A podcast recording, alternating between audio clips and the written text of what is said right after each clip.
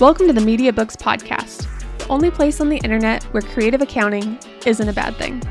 Owning a virtual firm today means having a professional and modern online presence, and in this podcast, we talk about how to do just that. My name is Kristen Corey, and I am the owner of Media Books, a media agency that provides creativity exclusively to accounting firms.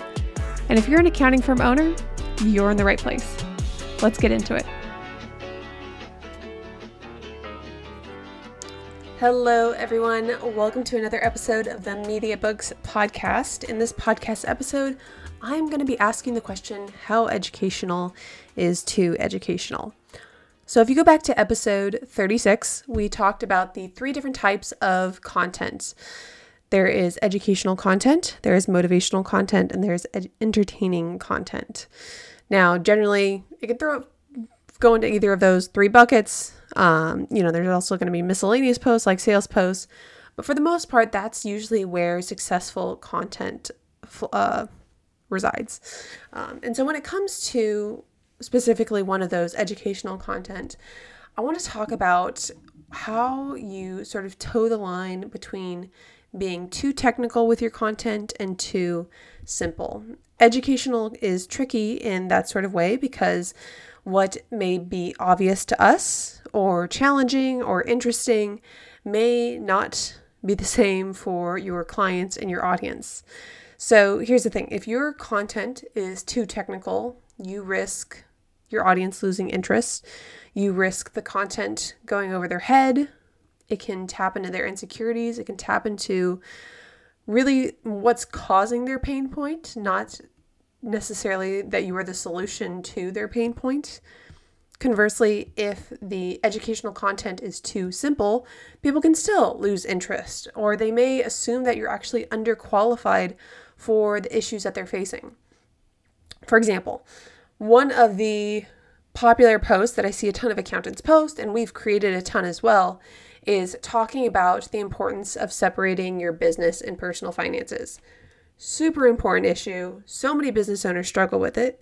However, if your audience is, let's say, businesses that make, you know, one to two million a year, let's say this business owner has like 20 to 30 employees and they're struggling with payroll apps, they probably already know to keep their business and personal finances separate.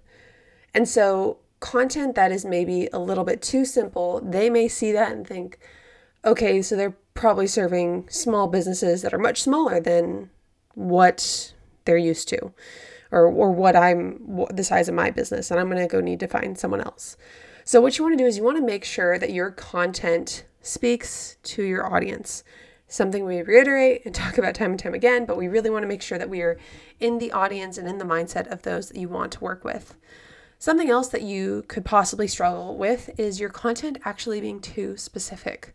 So ultimately, it doesn't matter whether you serve, you know, solopreneurs or Fortune 500 business owners. Ultimately, you are not talking to accountants. There are going to be things where, in accounting spaces, things that we care about and issues that we want to address and um, dive into, but that doesn't necessarily mean that CEOs, CMOs, managers, um, secretaries, whoever you're talking and working with, it doesn't necessarily mean that they also want to talk about those issues, even if they understand maybe the terminology. A big one that we talk a lot about is sometimes the terminology we list on our services pa- pages or terminology that we talk about in accounting circles, other people don't understand. Um, advisory services, I think, is an excellent example of that. And if even if the person understands what advisory services are, that doesn't necessarily mean they want to talk about advisory services and all the specifics around it. So, we really want to make sure that we are tapping into the pain points of the people that you want to work with. And the best way to overcome this and to sort of pinpoint what you should be talking about or how educational is too educational or if your content is not educational enough, think about your favorite clients that you want to work with, the clients that you want more of, and consider what questions they are asking you. Now, if they're not asking you any questions, then you may maybe they're your favorite client because they don't ask you any questions, but that's another podcast episode. Meet with them, just check in with them and frankly just say, "Hey, I, you know, I just want to review your books or I want to go over your financial statements or maybe you already do this on a monthly basis.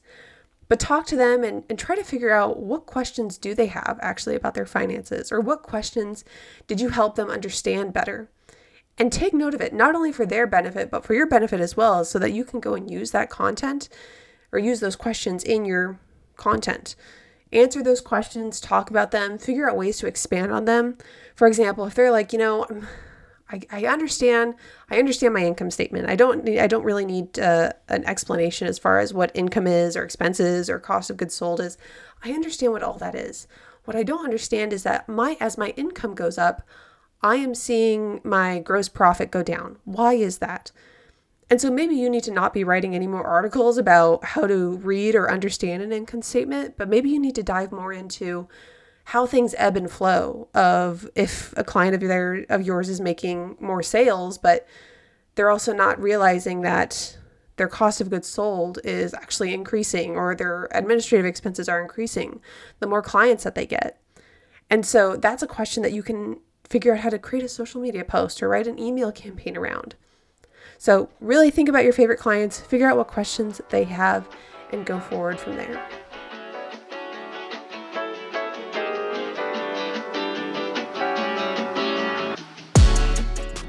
Hey everyone, thanks for joining me for another episode of the Media Books podcast. This is the part of the episode where I ask you to rate and subscribe. Don't know if you heard, but our waitlist is off the website and you can now schedule consultations directly with me.